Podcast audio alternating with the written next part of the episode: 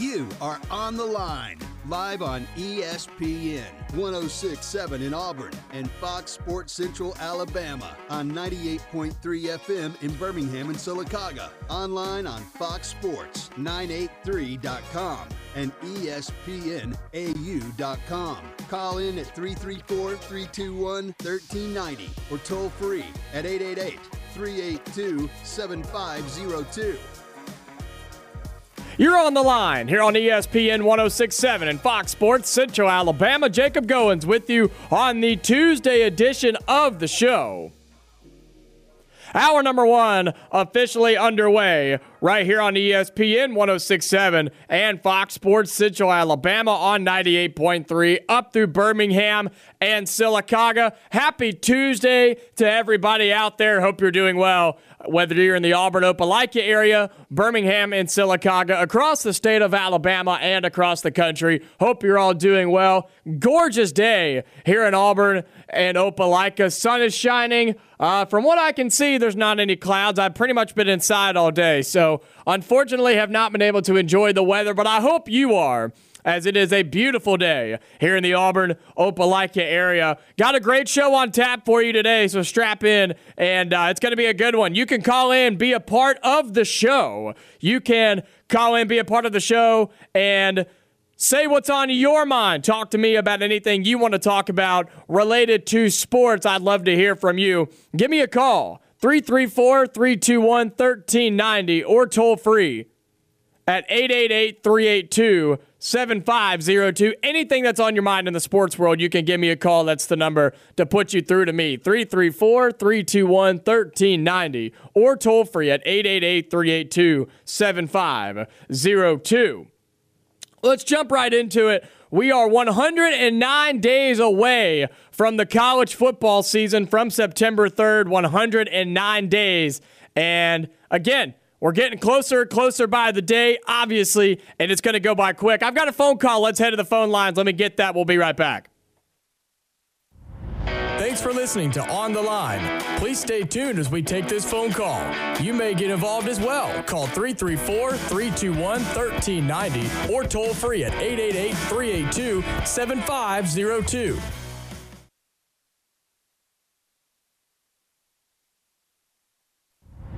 Thanks for listening to On the Line. Please stay tuned as we take this phone call. You may get involved as well. Call 334 321 1390 or toll free at 888 382 7502. Let's head to the phone lines 334 321 1390. Gary on line one, welcome in. Hey, how are you doing today? I'm great. How are you? What I was calling about was the Sunday, the ruling of the uh, the, the baseball game Sunday with Tennessee and Auburn uh, with what they've done, they possibly could have knocked ten. I mean, uh, Alabama, excuse me, Alabama out of uh, even being in to get into the NCAA or even the SEC uh, tournament with with that. Yeah, and they also yeah. Auburn in a a spot where they could knock them out of winning the West. Yeah, it definitely hurt both teams. Um, you know, obviously you want to be able to see the game played, but that's really just one of those situations where you know what what do you do right you know it, it's not a great rule that they can't start after seven o'clock and you know we talked to jacob hillman of the auburn sports network yesterday and he said i mean tuscaloosa is a three hour drive from auburn they're in the same state why not finish that game out? So, you know, I, I, understand that the rule is in place and you have to follow the rule, but I don't necessarily agree, especially at this point in the season.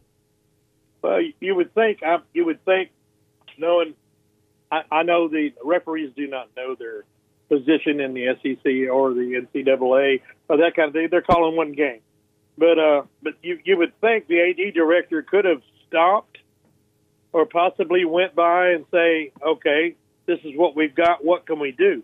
Uh, I don't know who who makes that ruling. Is it all the officials or is it coaches and officials?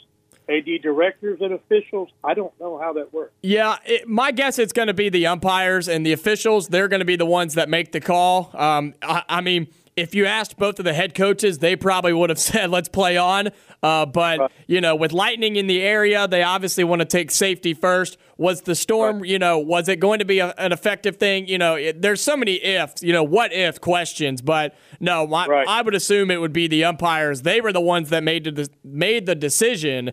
And then the ruling of you can't restart the game after 7 o'clock that was the ruling, you know, being on a Sunday evening and, you know, okay. so many other things going on too. And, you know, you couldn't reschedule it or wait till Monday because Auburn has a game tonight in Hoover. I'm sure Alabama has a game tonight as well. So, there was so many factors going into it. If it would have been a Friday or a Saturday, yeah, you probably could have tagged it on to the next day. But being Sunday night and, and with everything going on, it was just really tough. But again, it's a crappy situation because it really does hurt both teams, Alabama and Auburn. Right. Well, I, I just thought about it today, and I thought about well, maybe I don't know what they could have done, but uh, obviously they done what they had to do. So I appreciate the call, man. All right. Yep. Appreciate you calling in.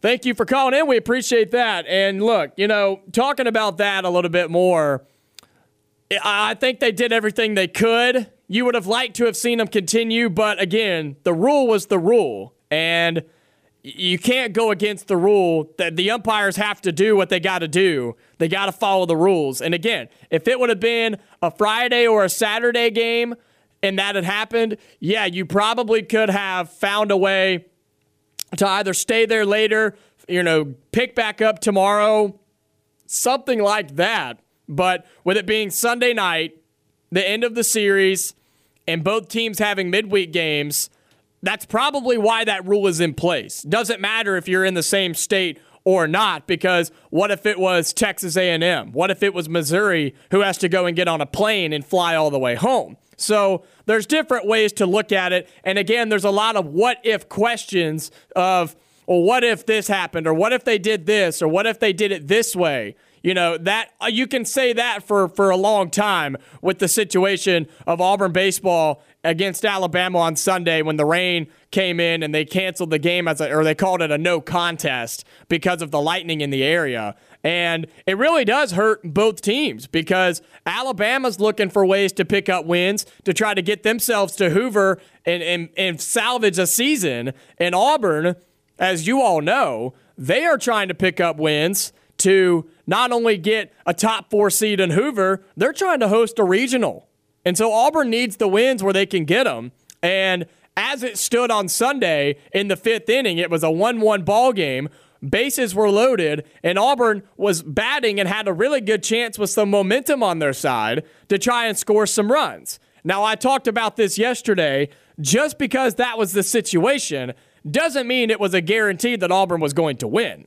Auburn may not have gotten in any of those runs. They may have gotten in one, two, three, or four, but they may have blown it throughout the rest of the game. You never really know, but you would have liked to have seen Auburn get the chance to go out and win that win that baseball game. You would want to see that. But again, it, it, it's again, it sucks. It's a horrible situation because you wanted to see that game played out because that result really did matter. But it was a weather situation. The rules are the rules, and you got to follow it, and you got to do it. The rule says. And so, at this point, if you're Auburn baseball, you've got a game against Samford tonight, and you've got a series against Kentucky at Kentucky this weekend. That's got to be your focus. You can't worry about the game that could have been on Sunday evening at Plainsman Park against Alabama. Yeah, you wish you could have played it. Yeah, you wish you could have got the result, but you can't you can't stress it too much. You can't worry about it because there's nothing you could have done. There's nothing you could have done or the coaches or anything. I think that's strictly up to uh, the umpires and uh, officials, and that's that. I mean, that's just the situation. So again, you would want to have you know you want to see that game played out, but it's just one of those things. You play an outside game, it's going to happen sometimes, especially in the spring uh, in the state of Alabama. It's gonna happen sometimes, and you just gotta. You just got to shrug it off and move on and do what you can do with the rest of your schedule if you're Auburn baseball. We appreciate the call. You could call in, be a part of the show as well. 334 321 1390 or toll free at 888 382 7502.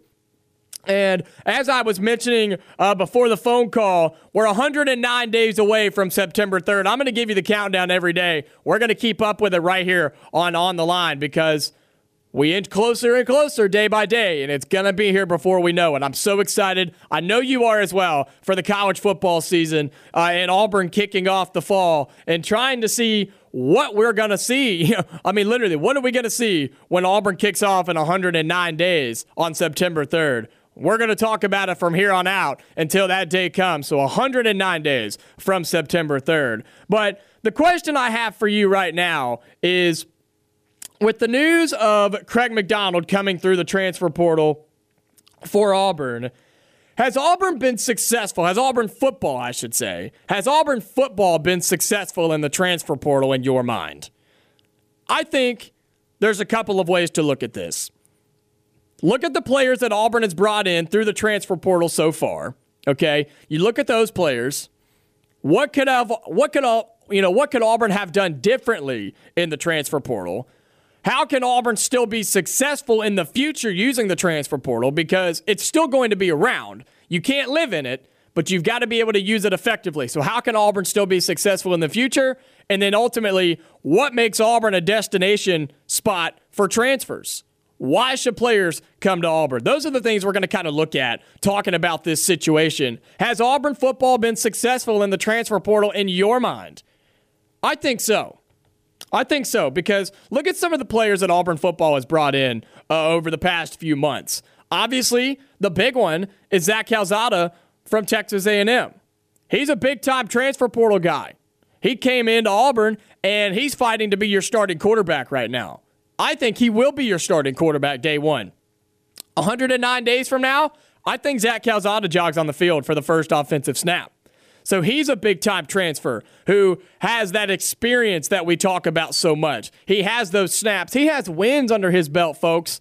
He's a big time transfer. You have Jason Jones, the defensive lineman who came in back in December. He's a big time commit and a big time transfer to add to that already stacked defense that Auburn has. Auburn's defense will be the strength of this team. I think so. I think they'll be the strength. So there's another guy. And then you also see Dazalin Worship, the wide receiver from the University of Miami from the U, right? You guys wanted a wide receiver. Auburn fans have talked about wanting a wide receiver out of the transfer portal. There he is. Is he a five star best thing we've ever seen? No. But he can be. He can be. This is one of those another one of those players that is a development type player. He's not just an, a blow you away superstar right now, but he's got some talent that you can develop and mold into you, into the player that you want him to be. That's what Dazalin Worship can be, the wide receiver from Miami. So there's another big pickup for Auburn. And then, of course, the most recent one, Craig McDonald, the safety from Iowa State. He's a good player. He's got experience. He has Division One Power Five college football experience. He's going to be second or third string safety, but they're going to call on his name. They're going to call on him. They expect him to be ready in 109 days. Is he going to be a starter? No. But they are going to expect him to be ready to go. When they call his name, they want him on the field and making plays. That's what you get when you come to Auburn. But Auburn also has to make sure he's ready. That's not all on him. That's on Auburn and the coaching staff. But when you look at those players, those are just the most recent ones. They all have immediate eligibility. Okay? So they're all going to be able to play. And I think those are some good names that Auburn has pulled so far from the portal. If you ask me, I think those are good names. And I think they're all going to have their own way of impact. Worship may not get a ton of minutes this year, but more down the road. Craig McDonald, he'll get minutes, more minutes as the season goes on. Jason Jones, I think he'll get some solid reps. But then Zach Calzada, he's going to be your starting quarterback. Zach Calzada will be your starting quarterback day one. That's my prediction. I think he will be. So that's that's as big of an impact player as you can get when you get a guy from the portal and he comes in and starts day one at the quarterback position. That's as big as it gets, guys. So, has Auburn been successful? Just by looking at the players, sure. I would say so. Now, what could Auburn have done differently in the portal? Well, maybe go after some more positions and some other positions, right? Yes, they still have that wide receiver that they got from Miami, but there's no doubt that the wide receiver room and the offensive lineman are the two positions that Auburn fans wanted to see Auburn football go after. Now, it's easier said than done. It's easier to sit, or it's easy to sit here and say, well, you need to go find an offensive lineman in the portal and bring him to Auburn, right? It's easy to say that, but you've got to be able to do it. You've got to find a good one.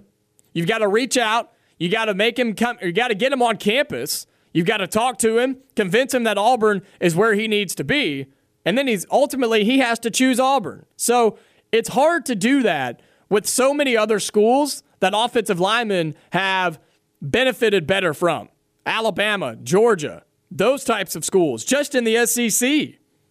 Just in the SEC. If you're an offensive lineman and one of those two schools comes a knocking, see ya, he's gone. You're I mean, you go to one of those schools. If you have the goal of being an offensive lineman in the NFL, you go to one of those schools right now. Right now. Can Auburn get to that point? I don't know. With offensive linemen, I'm not sure. That's a tough that's a tough ask.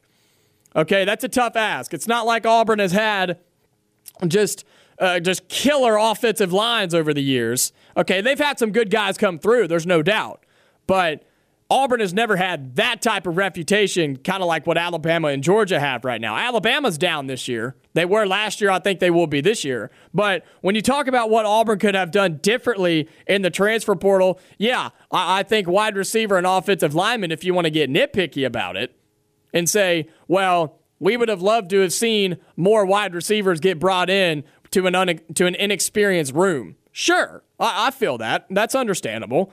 But there's only so much that Auburn can do right now. There's only so much Bryan Harsin and Auburn can do. This is his second, he's going into his second year. He's coming off a losing season. He's coming out of an offseason that was not pretty. And how much can you sell Auburn right now? What do you really have to offer besides your word? Not a whole lot. And so Auburn can only do so much. Auburn can only sell so much, but you have to continue to do so. You have to continue to do so. And not just right now, but also in the future. So, how can Auburn be successful in the future? It comes down to one thing. You know what it is. It comes down to wins. You've got to win. If you can win, that speaks louder than anything else. It speaks louder than anything. Because if you can win and produce good players while doing so, you're going to be able to get anybody you want. But if you're winning, that means you have good players. And a lot of the guys that are on this team or that are coming in to Auburn, they're good, but they're not great. But Auburn can start producing great players and getting wins at the same time. That's how you get guys out of the portal. That is how you go and get the guys that you need. That's how you can be picky in the transfer portal and say, yeah, we want this guy, this guy, and that guy instead of, hey, whoever wants to come to Auburn, come on, because we'll take whoever. That's going to be the difference. That's what Auburn has to get to. But they're not there right now. And they, they can't expect to be. This is only year two. This is only year two, and they really don't have a whole lot to offer. Let's finish this conversation on the other side of the break. What makes Auburn a destination spot for transfers? We'll talk about that on the other side of this break. You're listening to the Tuesday edition of On the Line.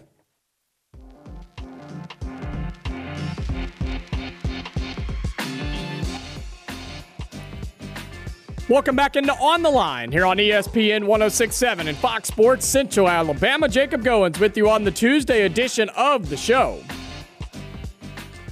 Continuing on with the conversation, has Auburn football been successful in the transfer portal this offseason? What do you think? 334 321 1390 or toll free at 888 382 7502. Has Auburn been successful? Have they gotten the guys that have made you think, yeah, they're going to be good players here? Or has it been more of, well, I guess he's okay, but we really would have seen or white like to have seen this? What do you think? I'd love to hear from you. Call in, be a part of the show. 334 321 1390.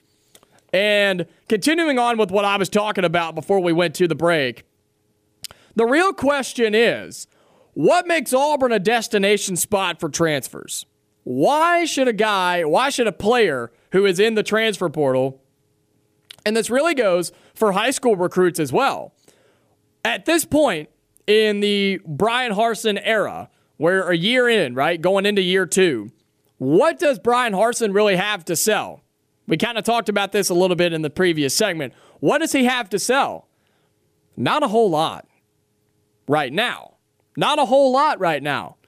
Coming off a losing season, coming out of a, a miserable offseason of slander and, and all of that that went down, right? All of that. What does Auburn and Bryan Harsin have to offer?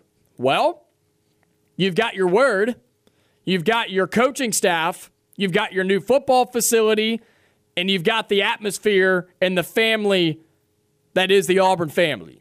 That's what you have to offer right now. And at this point, you have to get guys to buy in and trust you and believe in you. And one way that I would go about that is I would point to the aftermath of all of the craziness that went down in February. Remember when a bunch of guys, remember when the team was split almost 50 50? Half the guys said, Yeah, I don't want to be here. I don't like this situation. I don't like how he coaches. I don't like, you know, whatever it may be. And they left. But then the guys that stayed, they said, This guy's doing it the right way. He's here to win. He makes you work, but you're going to earn it, and good things are going to come of it. If I'm Bryan Harsin, I point to that.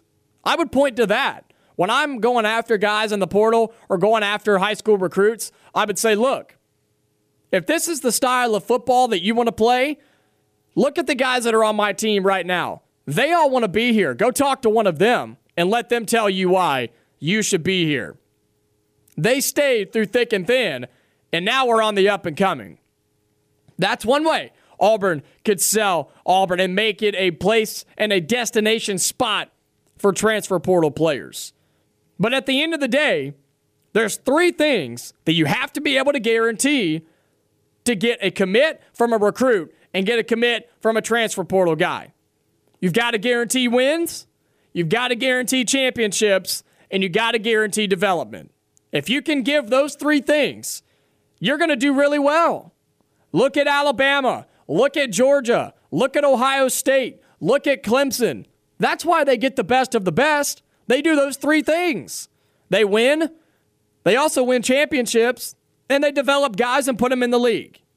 Now, I know it's only one year in, but if Auburn can slowly start doing that, Auburn will be a destination spot, and I think it can get there. I think it can get there. I think he can. I really, really do.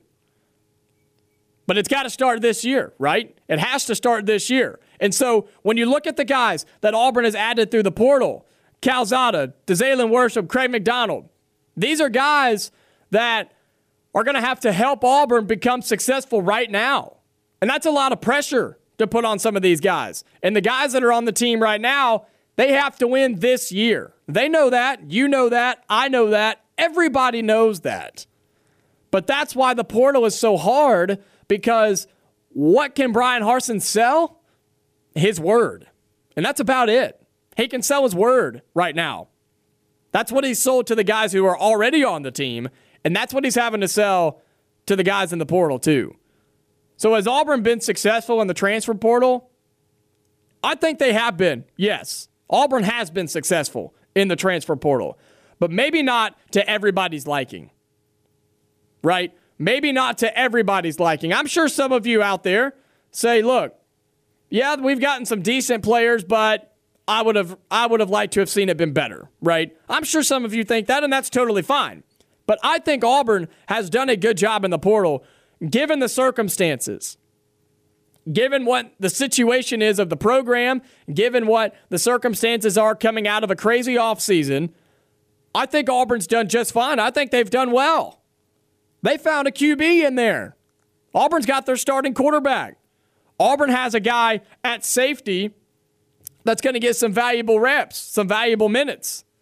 Auburn has a guy at wide receiver that may not be a real impact player this year, but can be developed and might be become pretty darn good. I think Auburn has done great in the transfer portal given the circumstances because how could they have done better? How could Auburn have done better in the transfer portal given the situation? That's what you have to remember. That's what you have to remember is this isn't Alabama and Nick Saban hitting the transfer portal. This is Bryan Harsin and Auburn right now. After just one year, you have nothing to offer really, but you have to convince people this is the place you want to be. And I think he's done pretty well. That's a hard ask. That's a hard task to do.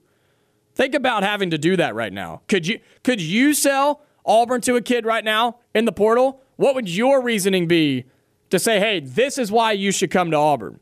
Think about it that way. That's tough. I'm thinking about it right now. That's tough. I would sell the football facility, I would sell my coaching staff, and I would sell the players that are still on this team. And then I would say, here's what I'm going to get you in the future I'm going to get you wins, I'm going to get you championships, and I'm going to develop you and try to send you to the league. That's it. That's all you can do right now if you're Bryan Harsin and Auburn. So, have they been successful at that? I think so. I think they have. Maybe not to everybody's liking, but I think they've been pretty successful when it comes to what they've had to do and who they've got because I think they've gotten some really good players out of the portal. I really do. I really think they've gotten some good players. Are they just jump off the page guys? Not yet. Not yet. I think they can be. And again, you've got your starting quarterback in there. Zach Calzada is going to be your starter. And that's successful if you ask me. I think Auburn's done just fine in the transfer portal. What do you think? I want to hear from you. Zac Blackerby of Locked On Auburn and Auburn Daily. He's going to join us to talk about this some more. Stay tuned. He'll be on right after this.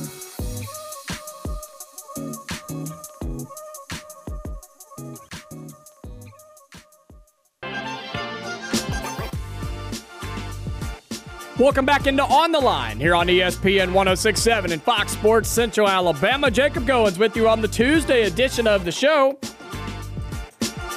30 minutes into hour number one here on ESPN 1067 and Fox Sports Central Alabama on 98.3 up through Birmingham and Sylacauga. Hope you're all doing well on this Tuesday afternoon. Let's welcome in Zac Blackerby of Locked On Auburn and also with Auburn Daily. Zac, talking about the transfer portal and Auburn football. Of course, they add the Iowa State transfer Craig McDonald. What was your reactions to his commitment to Auburn this week? Man, Jacob, the more I look at this Craig McDonald kid, the more I really, really like him. I think he can do a lot of things really well. Uh, I, I think he's rangy. I think he can cover a lot of ground, kind of like what you think he's going to be used for to fill that Smoke Monday role from a season ago. Um, he'll hit you. He's decent in pass coverage. Not great. Definitely had some holes and some inconsistencies there, especially in the bowl game against Clemson. But there's a lot, a lot to like about this guy. And you know, is this a is this a guy where you think he may be used more in the run game from the backfield, or maybe if he develops into more of a pass defense type of player? What do you think? Oh, I think he can do both. I think he's a full safety. We saw him do it at Iowa State. I mean, he played over 400 snaps last year, over 40 tackles. I mean, the guy's a player. The guy can do it all, um, including you know a, a big pick against Oklahoma there. And so I I think he can do both. He's got the skill set. Now, how much of it's between the ears and how much of it does he have to learn with the new defense coming in? But, you know, Iowa State plays defense. I mean, they're not going to get guys that, um, that are, you know, slouches by any stretch of the imagination. So, I mean, he's got that Bryan Harsin mindset, that culture. I could see why he went from Iowa State to Auburn. It makes sense, similar cultures there. So, um, no, I, I don't think this is just, uh, you know, a, a run stopper. I think this guy's a full fledged safety, and I think he'll compete for it this year. Talking to Zac Blackerby of Locked On Auburn and Auburn Daily. I don't expect him to be a day one starter, but I do expect his minutes to increase as the year goes on. What does he need to do to make that happen? Uh, I think he just needs to come in and be comfortable. I think over time he's going to win more and more reps and get more and more snaps in games. But look, this safety battle w- was not finished um, in spring. Maybe Zion Puckett won one of the jobs. I think we all kind of expected that going into it. But you know, who's going to be that other one? Did Caleb Bridges win it? I don't. I don't think so. So there's still plenty of question marks about who that other safety could be. And look, some people listening are like, well, Donovan Kaufman's a starter. Yes, absolutely. When Auburn's in base, I think those will be the two starting safeties. But a lot of the time, Auburn's going to run nickel, and I think they're going to move Kaufman um, from one of those safety spots to nickel. We saw Kaufman play nickel last year as well. So you still need that third starting defensive back. And when you look at what you know what McDonald can do and what kind of impact he can have, I think he could do better than what Darius Knighton did a year ago. And when you kind of think about like, well, Knighton wasn't a bad player for Auburn last year, a little bit inconsistent. Um, I don't know, man. I, I really think the sky's the limit for this kid. I, I think he's going to be a really, really good fit. And Zac, when you look at the two most recent commitments out of the transfer portal for Auburn football, Craig McDonald, of course, the safety we're talking about from Iowa State, and then Dazalin Worsham, the wide receiver from Miami. Mm-hmm. How would you grade these two pickups from Auburn in the transfer portal? Uh, their most recent pickups. What would be the grade you would give that, and why? So I think uh, I think Worsham is man, I, I don't want to be too harsh, but like, I just don't see a clear path to playing time for Dazalin Worsham. Um, Auburn needs wide receiver help, but like I think, you know, Worsham isn't a guy that's going to come in and start right away. And so the future of the wide receiver position, guys like Jay Fair and Omari Kelly, Cam DeBrat, I, I think those guys are solid for the future of it. it's like I don't really know how much I don't know how much um, Worsham really offers the future of the position. Um, so I, you know, I'd give it a C. I think it passes. I think it gives you depth, which is probably what you wanted with that signing. With upside, I think it's a lottery ticket. Um, and then McDonald, I'd give it an A. I think you got a chance to pick up a, a SEC caliber starting safety. Talking to Zac Blackerby of Locked On Auburn and Auburn Daily. And now looking at the transfer portal for Auburn as a whole, what they've done in the past few months, would you consider it to be successful with the guys that Auburn has brought in, or is there an area where you think maybe they could have done a little bit better? I mean, so you got seven guys, right? Seven guys. You got the two quarterbacks, and so obviously you can't play both of those guys. So really, six is what we're talking about. Um, Jacob, do you think Dazalin Worsham's going to play in 22? Do you think he plays for Auburn? Uh, I don't. No. Okay. Do you think Eugene Asante does? The linebacker from North Carolina? Mm, maybe think he's a reserve role, right? Yeah, I think it's going to be right. Owen and Cam Riley. He may rotate in, play special teams. Um, Jason Jones, I think he's got a chance to either be a starter or rotate in with Marquise Burke, so there's value there. DJ James could possibly start. And then, you know, Zach Calzada's got a chance to be our starting quarterback. So, what, five starters plus some rotational guys? Uh, yeah, I think Auburn gets better through the transfer portal. Now, the question is, you know, what's the upside? And the fact that Auburn has a chance to get a quarterback that's going to be better than what they had a season ago, I think that's really what it comes down to, right? Can Zach Calzada be a, the quarterback that I think this coaching staff wants him to be? That's that to me is what it's all going to come down to. And Zac, when you look at, or I was saying Zac, yeah, but you know, you look at it as as you know Auburn going to get guys from the portal to kind of fill in some holes on their roster. How can Auburn continue to be successful in the future, but not rely on it instead of recruiting? Oh, I think you're going to have to rely on it, and I, think it's more valuable than than recruiting, um, which is going to upset some people. But I just think that's the world of college football that we're in. I mean, think about all the big names that entered the portal at the end of last year when the season was over. And if Auburn could have just gotten some of those guys, and sadly they didn't, um, the biggest thing they got was Zach Calzada, and the only reason he was a starter is because A&M starter got hurt last year, and then obviously he went on and and beat Alabama, which elevated kind of the value of his name. But that's kind of it. I mean, the average Auburn fan didn't know who any of these guys were a season ago. Heck, even maybe a few weeks ago when you talk about Dazalin Worsham and Craig McDonald. Um, so you got to figure out how to win those big battles early on. And I don't know if some of that is recruiting I don't know if some of that is, you know, you guys got to hope that you were part of their recruitment battle, you know, when they were coming out of high school, and so you already have kind of some familiarity with the coaching staff, or is it NIL related? Um, I mean, it, it, and it's going to vary from kid to kid, but I, I don't think there's ever going to be an age of this new era of college football, Jacob, where you don't rely on the transfer portal this time of the year. Talking to Zac Blackerby of Locked On Auburn and Auburn Daily. Looking more at Auburn football as a whole, some of the betting lines have come out over the last week or so of favorites to win the SEC and the SEC West. And like we would assume, Auburn is near the bottom of the list, uh, depending on where you look at. You know, I've seen Auburn being picked seventh out of eighth in the SEC West, 10 or ninth out of the entire SEC. Uh, is that somewhere, you know, is that where you would put Auburn right now, given all of the question marks of this team? Yeah, so, you know, at Locked on Auburn, we use Bet Online. That is our official sports book, and they have Auburn at 66 to 1 odds to win the SEC, which that in a nutshell seems fine to me. But you look at the teams in front, one, they're tied with Arkansas which is fascinating to me because Arkansas plays at Jordan Hare Stadium. So it's like if they're tied, like you must think Arkansas is actually better because that's a tougher road for them.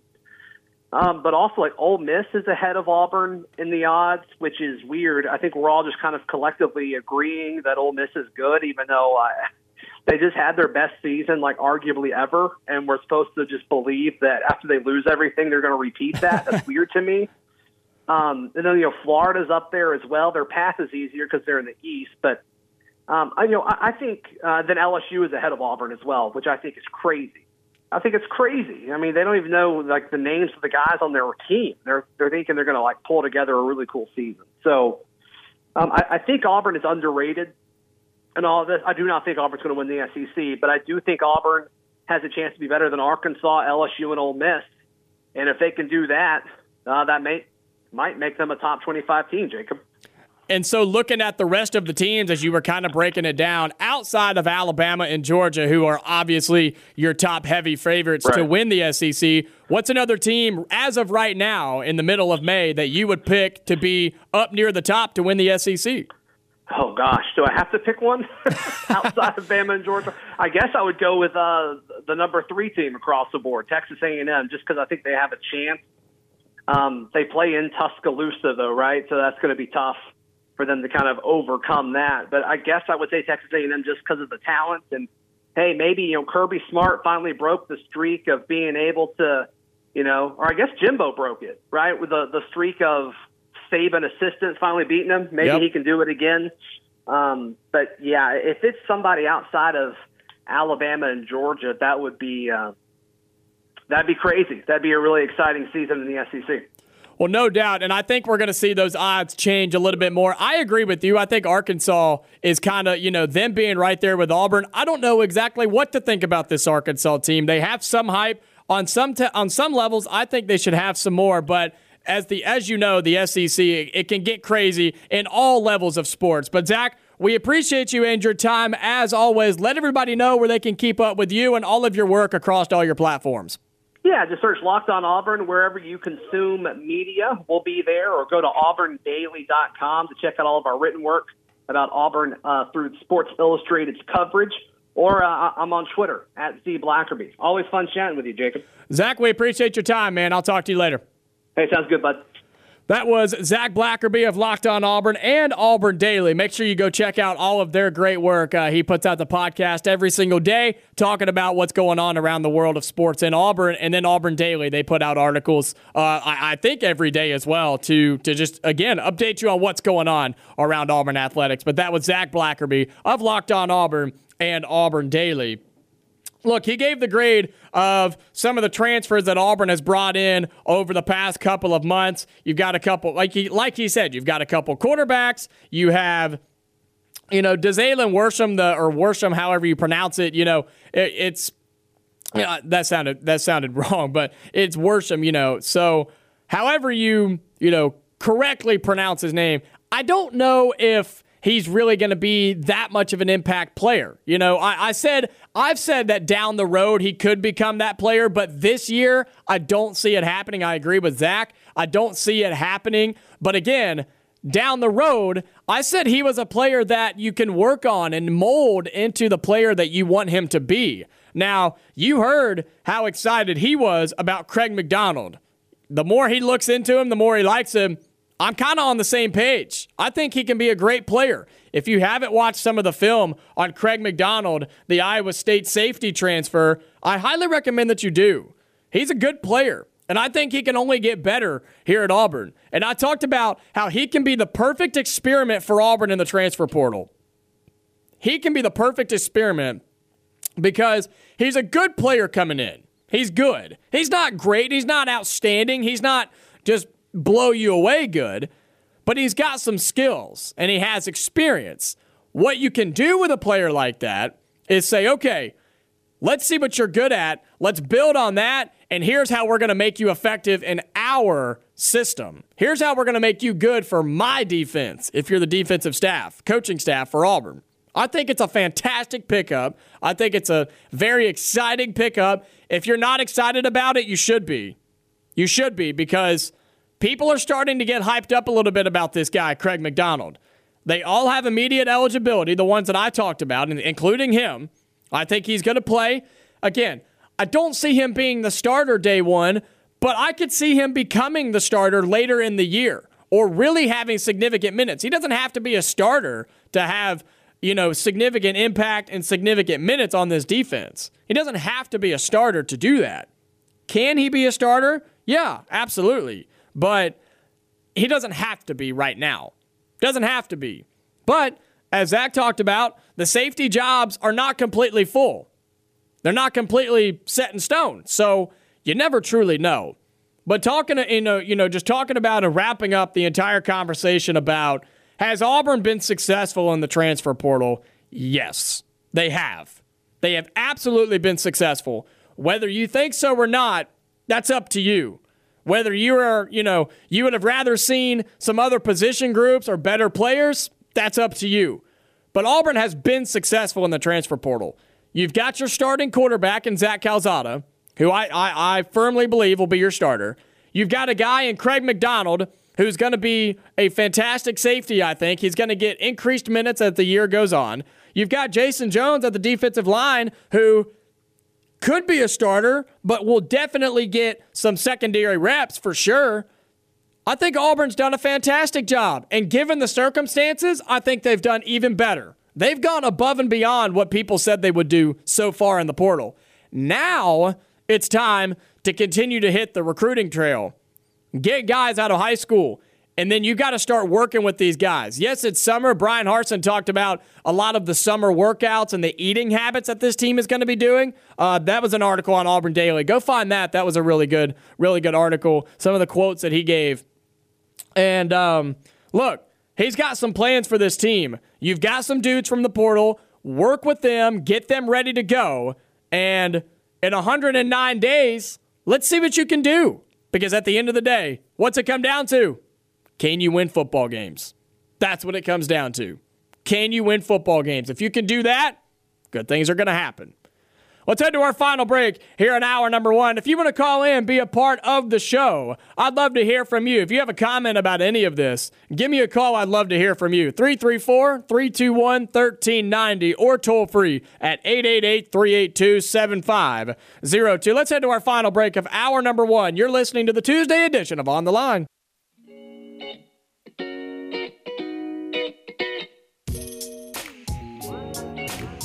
Welcome back into On the Line here on ESPN 1067 and Fox Sports Central Alabama. Jacob Goins wrapping up hour number one with you of the Tuesday edition of On the Line.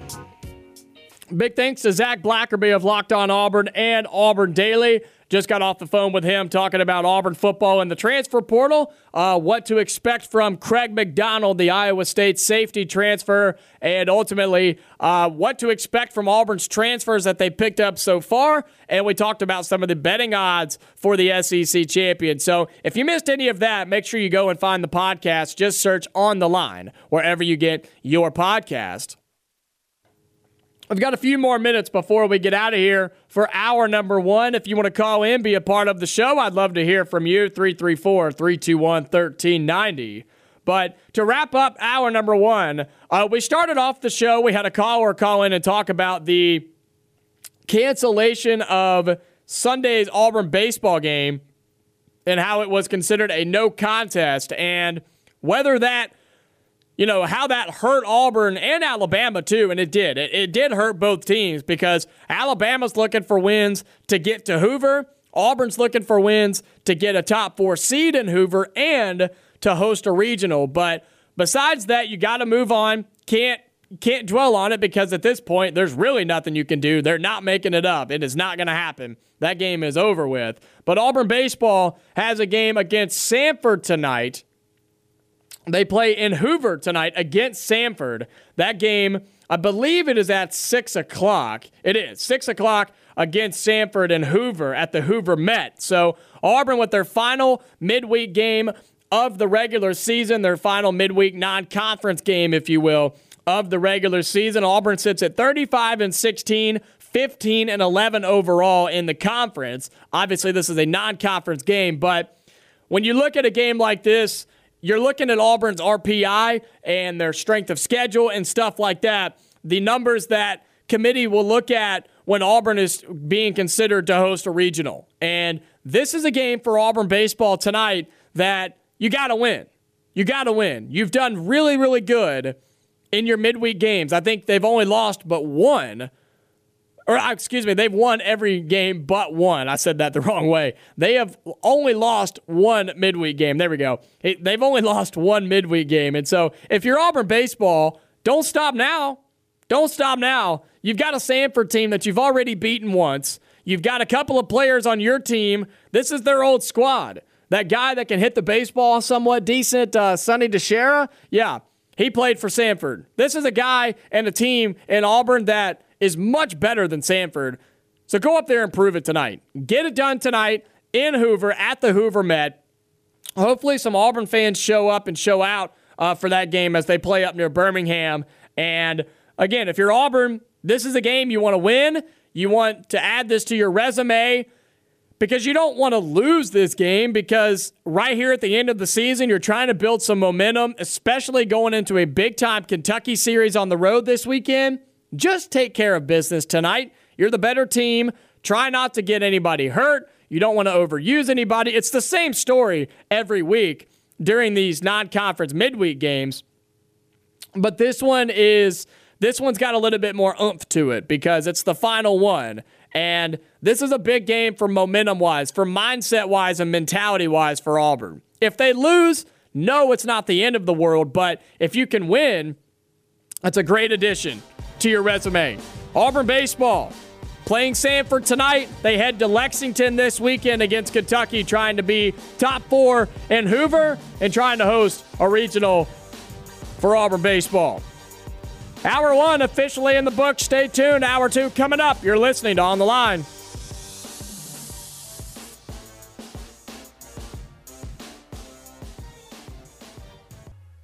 You are on the line live on ESPN 1067 in Auburn and Fox Sports Central Alabama on 98.3 FM in Birmingham and Sylacauga. Online on foxsports983.com and espnau.com.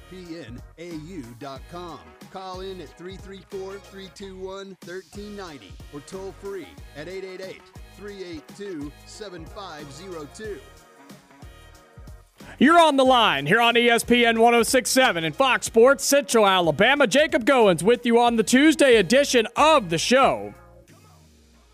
Hour number one officially in the books. You know what that means. Hour number two officially underway here on ESPN 1067 and Fox Sports Central Alabama on 98.3 up through Birmingham and Sylacauga. Happy Tuesday. Hope you're all doing well no matter where you're listening in the Auburn Opelika area, Birmingham, Sylacauga, across the state and across the country. Hope you're all doing well on this beautiful Tuesday afternoon. Sun is shining, some clouds in the sky, but it's a beautiful day yet again here in the Auburn Opelika area. Happy to be here, blessed to be here. Hope you are as well. Thank you so much for tuning in to the Tuesday edition of On the Line. If you missed any of hour number one, You can find the podcast. Just search on the line wherever you get your podcast. It'll be uploaded immediately following today's show. So if you missed any of hour number one, we talked to Zac Blackerby of Locked On Auburn and Auburn Daily. If you missed any of that conversation or anything else from hour number one, you can find the podcast. Just search on the line wherever you get your podcast. If you want to call in, be a part of the show, I'd love to hear from you. Give me a call, 334 321 1390, or toll free at 888 382 7502. Those are the numbers to put you through to me. You can call in, give me your thoughts, opinions, questions about anything going on in the sports world. I'd love to hear from you. Call in, be a part of the show. Again, 334 321 1390. We'll start hour number two, like we always do, with our making headlines. Headline number one Auburn baseball will play Samford tonight, of course, coming off the series victory over Alabama. They technically swept. Uh, they, w- they won two games and they didn't lose any. They went 2 0. So, sounds like a sweep to me. They win the Friday and Saturday game. Of course, on Sunday, the game was considered a no contest. They got through about four innings and in the fifth inning, of course, Auburn had the bases loaded. Game was tied at one, and Lightning was in the area. The game got delayed, delayed, delayed. And then the ruling of not being able to restart the game after 7 o'clock. That came into effect, and the game was considered a no contest. Alabama went home, the fans went home, and so did Auburn. And nobody won, nobody lost. So Auburn coming off a Two, uh, two nothing series victory against Alabama. They have Samford tonight and, uh, up in Hoover. They play at the Hoover Met tonight against Samford. Auburn's final midweek non-conference game. And look, it's simple if you're Auburn. Take care of business. That's all you got to do. Take care of business, get the job done, and build some more momentum as you head to Kentucky this weekend uh, they will probably head up there tomorrow because their first game is on Thursday. Uh, it's a Thursday, Friday, Saturday series against Kentucky on the road this weekend. And those are wins that Auburn baseball needs to get as well. But you can't look. You can't look ahead to Kentucky until you take care of business against the Samford team tonight that you've already beaten once. You've got some guys on your team that used to play at Samford, one of them being Sonny DiChiara. So Show them why you are better than them. Because if you're Auburn, you are. Auburn is better than the Samford team. This is a game that Auburn should win. They will get to come home right after the game tonight. So hopefully, Auburn can go up, take care of business, build some momentum, give some guys some more reps, but not have to use too many guys. Hopefully, nobody gets injured.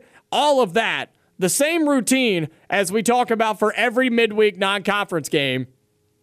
That's what you're looking for from Auburn baseball tonight as they take on Samford in Hoover at the Hoover Met at 6 o'clock tonight, of course, before they hit the road and will travel up to Lexington, Kentucky and take on the Wildcats, which will be a fantastic series, a series that Auburn should win for sure, should definitely win, and they need the wins for their resume. But again, Auburn baseball on the road in Hoover tonight to take on Samford. Moving on with making headlines, the NBA playoffs back underway starting tonight. And if you haven't heard me make the announcement, if you haven't seen the announcement on our ESPN 1067 social media pages, we will be carrying the Eastern and the Western Conference Finals right here on ESPN 1067. So, as of right now, we have games one through four. Uh, obviously, you got to wait until more games are scheduled if they are necessary. I'm sure we will carry those as well, but I will keep you updated. But as of right now, we have games one through four of the Eastern and the Western Conference Finals right here on ESPN 1067. So if you like to listen to the radio broadcast, if you're going to be in the car and looking for something to listen to, turn on the NBA playoffs. It's the Eastern Conference Finals and the Western Conference Finals right here on ESPN 1067 starting tonight with the Boston Celtics at the Miami Heat, game one of the Eastern Conference Finals. That game will uh, it'll tip off at 7:30, but tune in right here at 7 o'clock for the pregame and all of that good stuff. But game one tonight, Boston at Miami for the Eastern Conference Finals. And man, what a fantastic series this is going to be. This is what was destined in the East. The Miami Heat are the one seed, the Boston Celtics are the two seed. I picked Boston to come out of the East. I also picked Boston to win the NBA championship once the playoffs started. And it took them seven games to beat Milwaukee. Miami's been off for a few days now because they won their series in six games against Philadelphia. They didn't have to play that game seven. Boston did, and that was on Sunday. So Boston, quick turnaround, brand new opponent in the Miami Heat. Should be a fantastic series. I think tonight's a crucial game. It's game one, right? It's crucial in every series. Game one in Miami. As it stands right now, the Heat are two and a half point favorites. Total is 203 and a half. Look, Miami's favored by three points, two and a half, if you will. I don't really know. I think Boston wins this series, and here's why. Their defense is elite. Their defense is elite. I think their offense is good enough to get them through. And when you look at why they had to go to seven games against Milwaukee, it's because of a guy named Giannis. That is what happened in that series. But even with him going off and doing his thing every single game, Milwaukee still could not get it done. They couldn't get it done. And when you look at this Miami Heat team, they have a lot of spread around talent, but they don't have that dude like a Giannis. They don't. They don't have that type of player. They have a lot of really, really good players, though. Kyle Lowry, Victor Oladipo, Tyler Herro, Jimmy Butler, PJ Tucker, Duncan Robinson, Bam Adebayo, those types of players, right? Kyle Lowry is hurt. Not sure if he's 100% back. I know he's hurt right now, so he may not even be back yet. I'm not 100%, so don't take my word on that. But none of those guys are a Giannis. I think that's why the Boston Celtics are going to win tonight and this series. Well, maybe not tonight. I'm not 100% sure on tonight. But I like Boston to win the series because they match up really well. And I think Boston's defense will carry them. Their offense is good enough. I like their defense to carry them. My pick is the Boston Celtics to go to the NBA Finals out of the East. But game one against the Miami Heat tonight, 7.30. Tune in at 7 o'clock right here on ESPN 1067, and you can catch that game live right here on our station. Excited that we get to do that and bring you that ESPN national coverage right here in the Auburn Opelika area. Moving on with making headlines for all you golf fans out there, the PGA Championship is underway. It'll be starting this week on Thursday. The the pairings are out, the pairings are set. And oh my goodness, there are some fantastic pairings this weekend. Of course, the PGA Championship, one of the four majors in golf. This will be the second one of the year. The Masters being the first one. This will be the second one, the PGA Championship.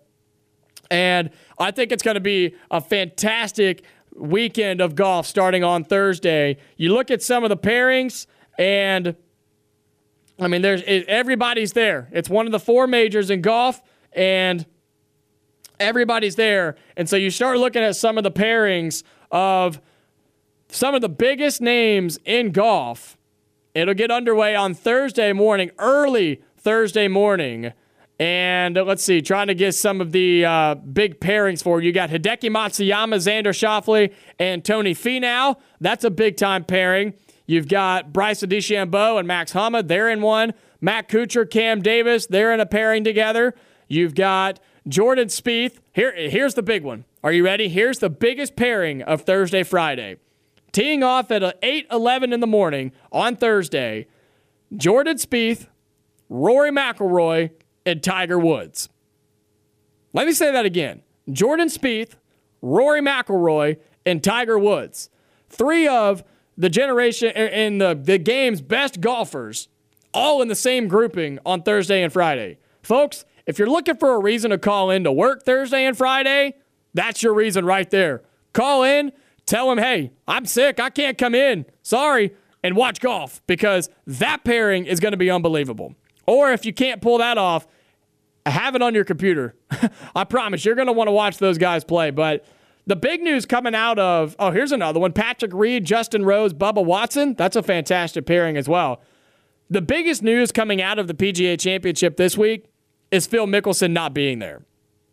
If you're unfamiliar with the Phil Mickelson situation and the Phil Mickelson issues and, and everything going on with the PGA Championship, I'm not going to dive into it because it is a lot. But basically, there's another league or two that's coming out and trying to rival the PGA. And he basically, you know, and again, this is not everything. So don't just take exactly what I say and run with it. But he basically came out and showed support. And the PGA said, no, we don't like that. And now there's a lot of bad blood between Phil Mickelson and the PGA. And he is not there this week. And remember, he won it last year. He won the PGA Championship last year, and he's not going to be back to be in the ceremony or to try to defend his title or anything. And some of the golfers have come out and said, that's really tough. And that's really an unfortunate situation that Phil Mickelson can't be here. One of the best golfers to ever play the game, one of the most popular golfers to ever play the game, the reigning PGA champion, and he's not going to be there. That's unfortunate. But there's a lot of details in that whole situation. What I said was about a, a, a, 16th of what actually happened. So if you're unfamiliar with it, I highly suggest you go and, and read it and figure out everything for yourself because there is a lot of information to, to dive in on that whole situation. So it's unfortunate that Phil Mickelson will not be there, but still some great golf, some great pairings this year at the PGA Championship. It's at Southern Hills Championship Golf Course. And look, lot lots of of great golf is going to be played this year. It's going to be uh, it's going to be awesome. Starting Thursday morning all the way through Sunday. It's going to be a lot of fun. It's in Tulsa, Oklahoma, one of the best, nicest golf courses you'll ever see. So the PGA Championship getting underway Thursday morning. The biggest pairing: Jordan Spieth, Rory McIlroy, and Tiger Woods. If you're a golf fan, that is a dream come true to watch those three play golf together. So enjoy it while you have it. Moving on with making headlines and kind of what I want to talk about here for the next few minutes. There's been some conversation in the college football world. Excuse me, I had to I had to clear my throat real quick. Sorry about that. There's been some conversation in the college football world about neutral site games right? You know what I'm talking about. Games that are played in Atlanta, and games that are played in Dallas, and games that are played in wherever. Those are the big ones. They either play in Dallas or they play in Atlanta at the Mercedes Benz Superdome, right? Those types of games that kick off the college football season. For example, this year, Georgia Oregon. That's a huge game playing in neutral site, quote unquote. It's being played in Georgia, just not at Georgia, right? Those types of games that they always have. They have those games every year, the neutral site college football games, the big time matchups, but yet they put them in in random places. They put them at neutral site, quote unquote, where you can't get a fan or a home fan atmosphere, atmosphere, excuse me. You can't get the the college town feel of a big game like that. That's a problem to me. That's a problem. And here's why. There's a couple of reasons. I want to read off some of the 2022 like neutral site games that are on the schedule for college football this year because there's some big ones and I think they would be better played at an actual school, right? I think those would be better. Oregon and Georgia, the Chick-fil-A kickoff game, the game that Auburn has played in quite a few times, that's at the Mercedes-Benz Stadium in Atlanta. You've got Florida State and LSU on Sunday night, September 4th. That's being played down in New Orleans. So, again, it's technically neutral site, but they're playing in the state of Louisiana. Why not go and play at LSU? Clemson at Georgia Tech, that's at Atlanta on September 5th. I don't I mean that just doesn't make any sense to me. Cincinnati, uh, that's a that's a different one. Uh, Arkansas, Texas A&M, they play that one in Arlington. And you know, the Florida Georgia game is always a neutral site, but really the big one that I'm looking at is the Oregon and Georgia game. That game should be played on campuses. That should be played at home stadiums, home fields. And there's some there's a couple of things I want to talk about with this subject. Why do we have neutral site games? What's the reasoning behind that? Who does it benefit? Does it benefit the schools? Does it benefit the NCAA? Does it benefit the, the stadiums? We're going to talk about that as well. Why not do just home and homes? Why do you have to have neutral site games? Both teams have to travel to some, you know, quote unquote middle location. The fans have to travel to some other location. Why not do a home and home? And then, you know, at the end of the day, what's the best way to do it? And let's highlight some of the games that would be better if they were home and home rather than a neutral site. Let's take a break. We'll come back and we'll start talking about this conversation. What's your opinion about neutral site games in college football? Do you like them? Should they be home and home? Should they just be abolished altogether? What's your opinion about neutral site games? Give me a call, 334 321 1390, or toll free at 888 382 7502. I'm going to give you my take when we come back. You're listening to the Tuesday edition of On the Line.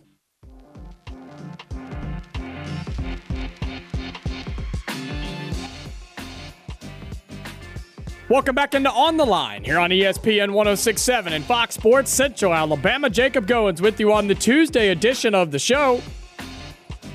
Hope you're all doing well on this Tuesday afternoon. Sun is shining. It's a beautiful day. I appreciate you tuning in to the Tuesday edition of On the Line. If you missed any of today's show, just search On the Line wherever you get your podcast. I introduced the topic of neutral site college football games before we headed to the break.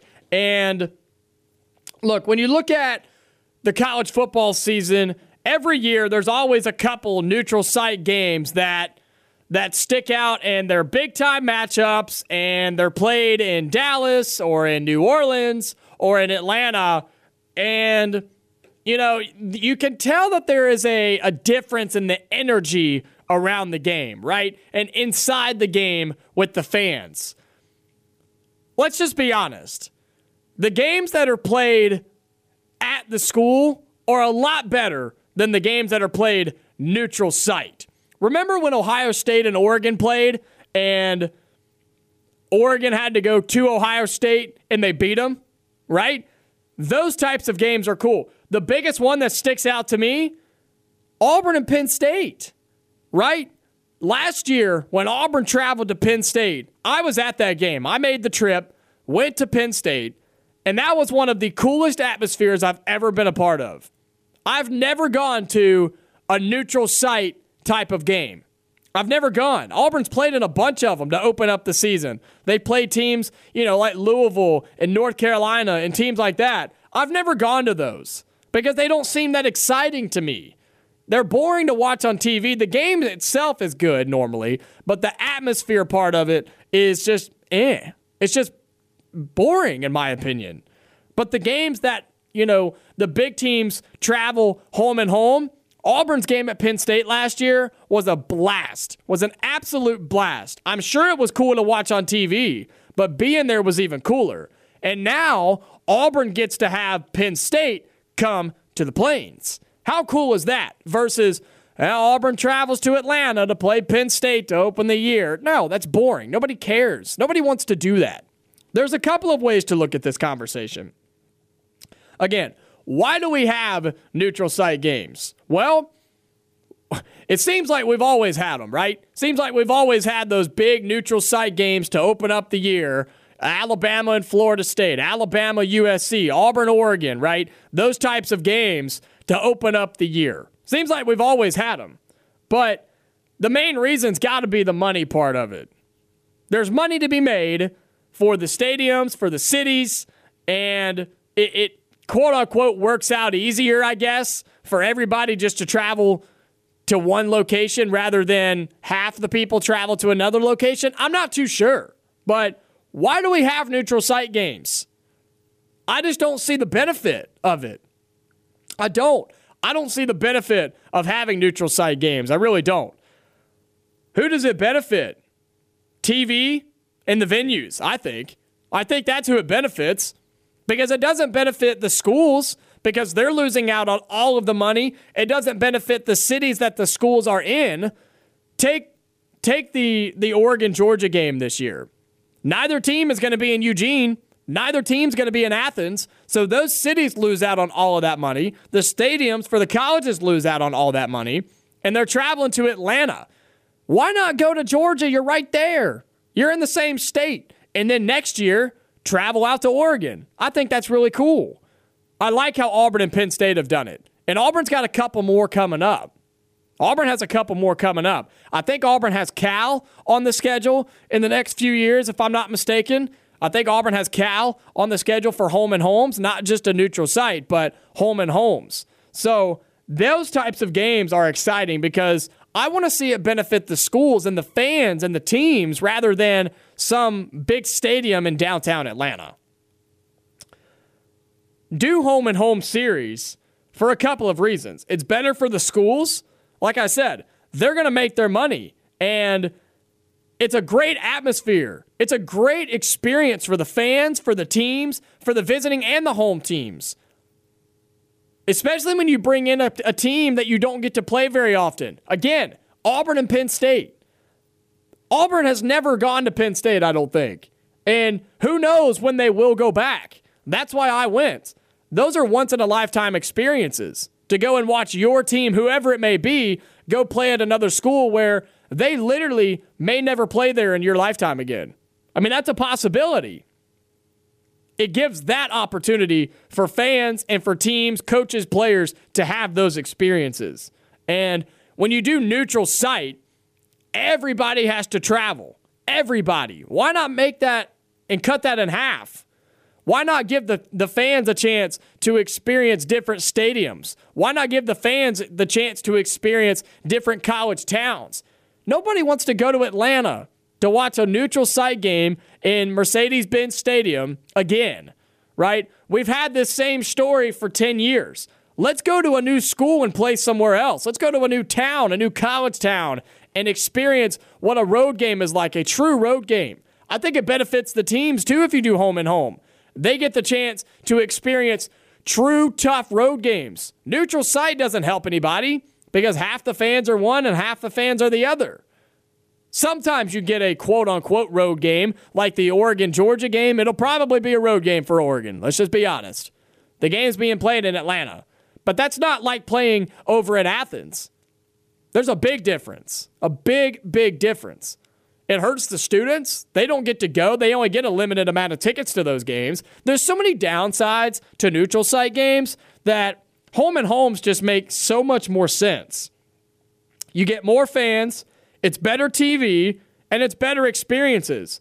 And you get games like Auburn Penn State. You get those types of games. Because Auburn went to Penn State last year, it was one of the best games of the year. Penn State comes to Auburn this year, I think the atmosphere will be just as good, if not better. You don't get that in neutral site in Dallas. Let's take a break. We'll come back the last 30 minutes of the Tuesday edition of On the Line. Stay tuned.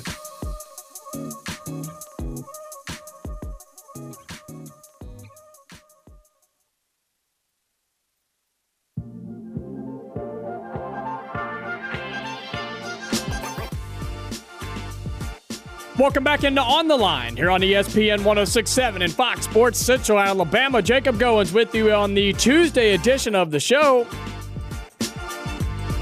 30 more minutes left in hour number two. If you missed any of today's show, make sure you find the podcast. Just search On the Line. Wherever you get your podcast, it'll be uploaded immediately following today's show.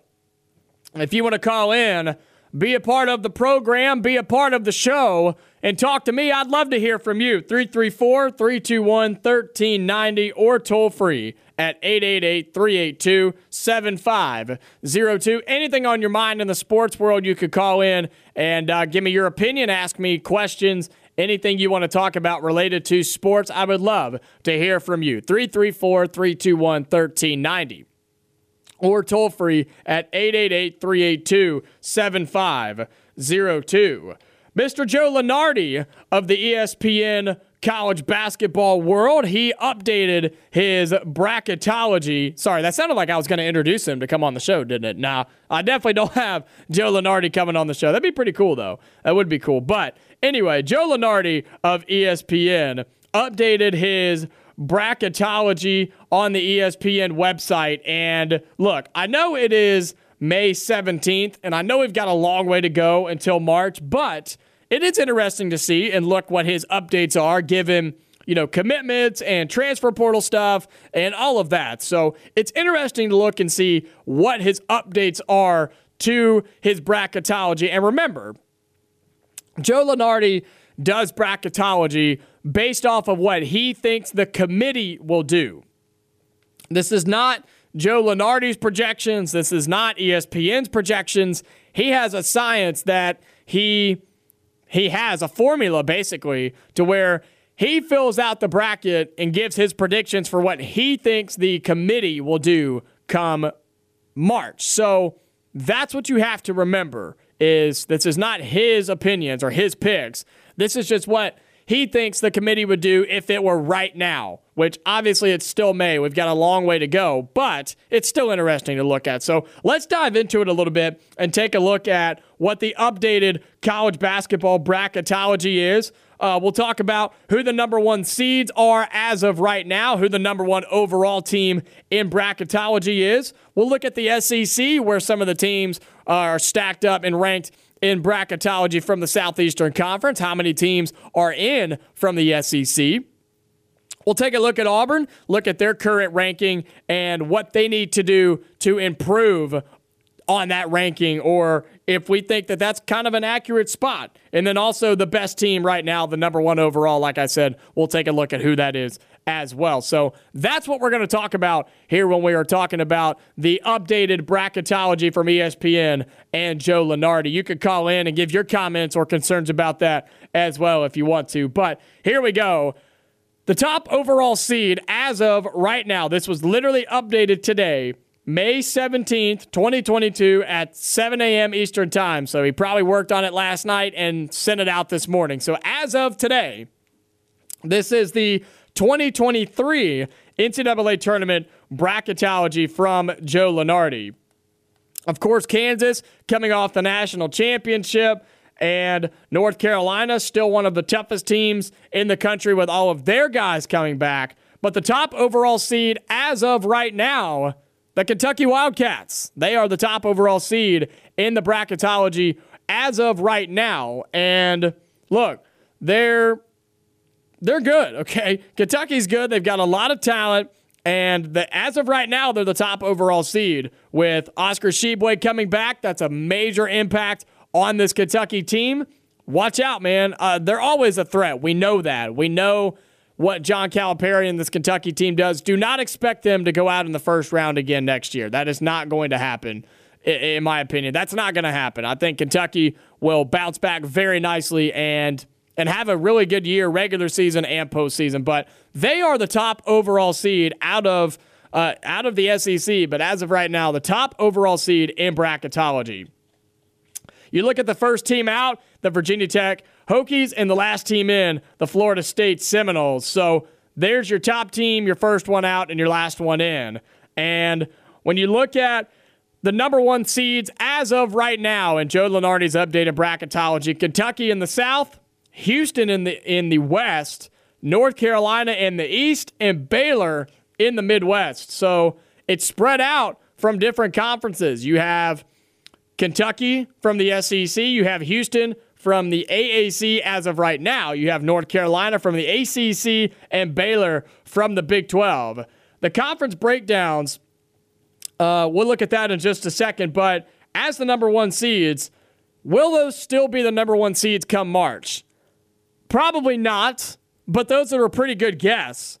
Kentucky, I'm not sure. I really don't. I'm not sure uh, if if Kentucky will be the top overall seed come March of next year. Will they be a one seed? I'm not too sure either. I think they definitely could be with the talent that they have, but I don't think Houston will be a one seed. I don't think Baylor will be a one seed. North Carolina, though, I think they will be. They brought everybody back. I mean, or almost everybody back. Did North Carolina from that team that lost in the national championship game? North Carolina is scary good again. And whatever their recruiting ranking is right now, I'm not 100% what that is, but they're going to be really good. And I think Hubert Davis is a fantastic coach. He has done wonders taking over that program from from Roy Williams. I like North Carolina to be a one seed come March. Kentucky, maybe. Houston, no. And Baylor, no. So one out of the four, yes. Kentucky, maybe. Houston and Baylor, I don't think so. I don't see them being one seeds come March. Do I know who that's going to be? Well, obviously not. But I don't think that Houston and Baylor will be one seeds come March. Looking at the conference breakdown uh, before we kind of start nitpicking and picking out some teams a little bit. Three conferences are tied at the top with seven teams in the bracketology as of right now. The Big Ten has seven, the SEC has seven, and the Big 12 also has seven. So SEC has seven teams in as of right now in the updated bracketology. Let's go see uh, what those teams are. Of course, Kentucky as the top overall seed. They are in right now as the top overall seed. And when you look at some of the other teams from the SEC, uh, let's see, K- Kentucky is the only one in the South region. They are the only SEC team in the South region. You have Alabama as a five seed as of right now in the West, matched up with Liberty, TCU, and Grand Canyon. So, not a horrible draw if you're Alabama as of right now. Tennessee as a three seed, also in the West. So, there's three of your seven SEC teams as of right now. Texas A&M, the team that probably should have gotten in this past year and did not. They are an eighth seed right now in the East as it stands in the updated bracketology. Arkansas, who is supposed to be one of the best teams in all of college basketball this year, they have some of the most talent across the board. They brought some guys back. They have the best recruiting class. I mean, they have I mean, they have three or four guys that are top 20 guys coming out of high school. I mean, Arkansas has just some absolute units on their basketball team. Eric Musselman doing a fantastic job. We know that about Arkansas. And I don't see him being at Arkansas very much longer. I look for him to get a bigger job because look at what he's done at Arkansas. Could you imagine what he could do somewhere else? Right? Could you imagine what Eric Musselman could do somewhere else? So I look for him to get a different job eventually, but at the same time, I mean, heck, he, he's doing great at Arkansas. Why would you leave? He's pulling talent at Arkansas. He may like it and stay there, but Arkansas as a two seed right now in the East, matched up with Vermont, Miami, and Ohio State. Again, Arkansas is supposed to be one of the best teams, not just in the SEC, but in all of college basketball. Can they live up to the hype?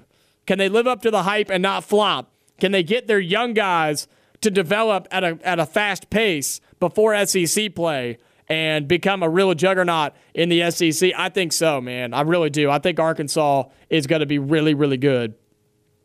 And looking at the Midwest, you have Florida as a nine seed, and then you have trying to find some more. The last one is Auburn as a five seed right now in the Midwest. Your Auburn Tigers, a five seed as of right now in the Midwest of the updated bracketology.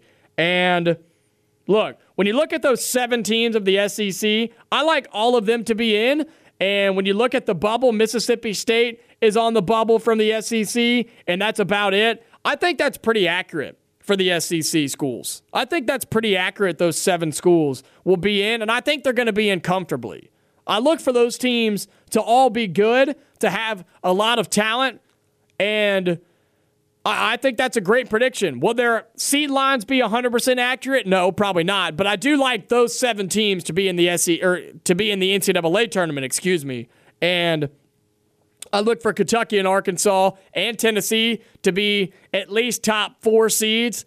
But can Auburn get to that point? Can Auburn improve on their fifth seed prediction as of right now. Do you agree with that? That Auburn is a five seed uh, coming into this year right now with the talent that they are losing, but the talent that they are bringing in. Do you agree with that? Is that prediction correct as of right now as a five seed for Auburn? I want to hear from you. 334 321 1390. I think as of right now, it is.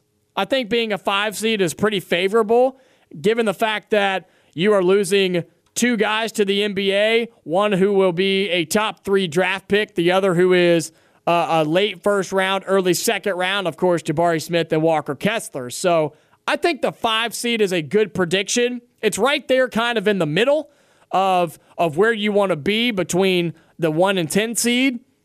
I don't think you can put them any higher because what type of Auburn basketball team are we going to see next year? We don't really know just yet. We don't know just yet. We know there's a lot of talent.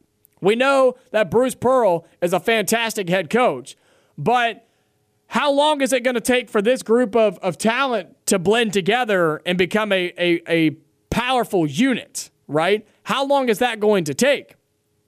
We don't know. Will all of the talent pan out?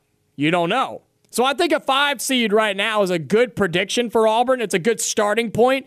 But how does Auburn improve on that? How does Auburn improve on that five seed and become something more? Well, obviously the point guard play has got to get better. Not just the point guard play, the guard play has to get better. We've talked about that. The guard play has to get better. And if that can happen and the young guys can blend with the guys that are already on the team at a fast pace, the the the mark in the schedule that you want to put is by SEC play. The first couple of months are really a growth period, especially for young guys coming in. That is a growth period for this team to blend together, get their talent together, get their minds right, get the offense right. That's the big thing. And by SEC play, you've got to be ready to go. If you can be ready to go by SEC play, you're going to be just fine. But comparing this team coming up this year, compared as they are a five seed right now, compared to the two seeded team this past year, what can Auburn do better compared to last year's team? Well, there's a couple of things. I think Auburn can actually make adjustments throughout the year and fix the changes and and fix the problems that they have, that's a big thing because we saw the exact same problems from this Auburn team from about February until they got knocked out in March.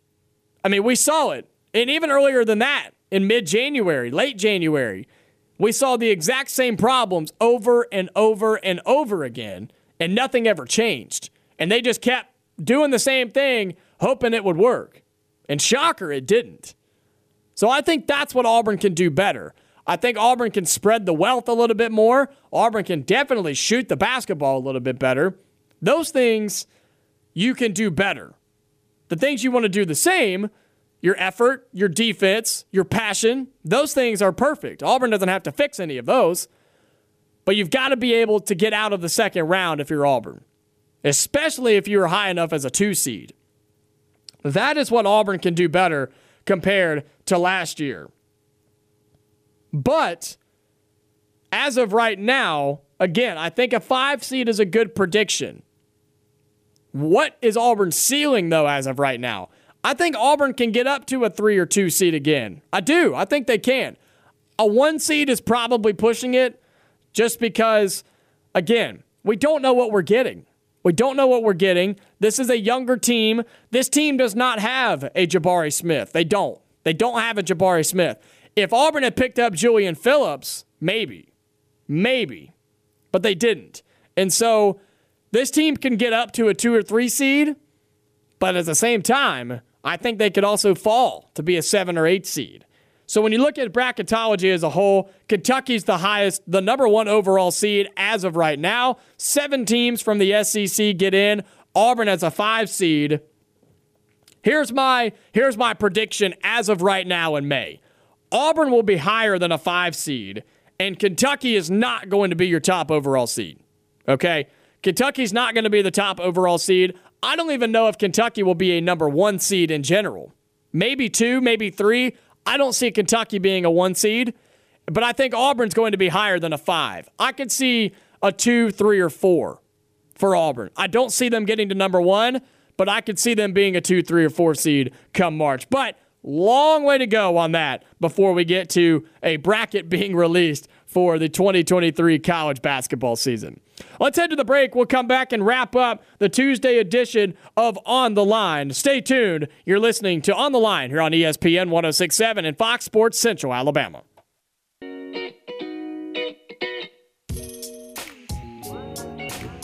Welcome back into On the Line here on ESPN 1067 and Fox Sports Central Alabama. Jacob Goins wrapping up the Tuesday edition of the show.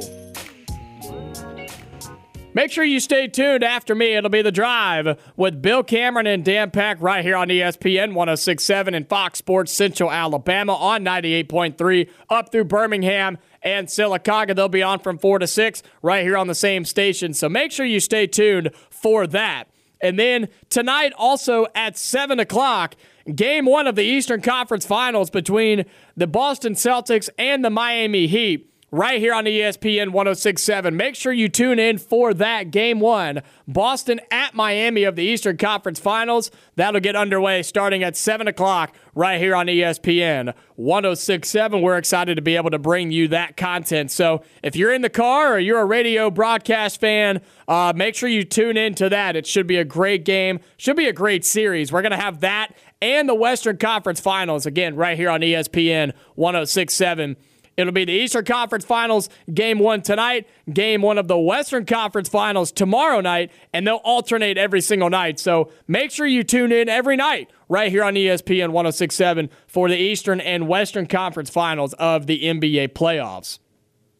Final take for today is about Auburn football and the transfer portal. We started the show with it, and I'm going to end the show with it as well. Auburn football has been very successful in the transfer portal. They have. They've been very successful. They've gotten some really good players. They've gotten players for now, and they've gotten players for the future. That is successful in my mind. They have gotten players that will be starters. They've gotten players that will get significant minutes, and they've also got players that they can develop to be good players down the road. And given the circumstances that Auburn is in right now, given the state of the program that Auburn is in right now, that's pretty unbelievable to me. That's pretty unbelievable. Auburn has been successful in the transfer portal, maybe not to everybody's liking, maybe not to everybody's satisfaction, but Bryan Harsin and this coaching staff, they've impressed me. They've impressed me. Color me impressed. They have done a fantastic job so far, recruiting and in the transfer portal. Now, what can you do with those players? What can you do with the starters, the impact players, and the future players? That is the next step. That's it for the Tuesday edition of On the Line. We'll be back tomorrow, same time, same place. Stay safe. I'll talk to you later.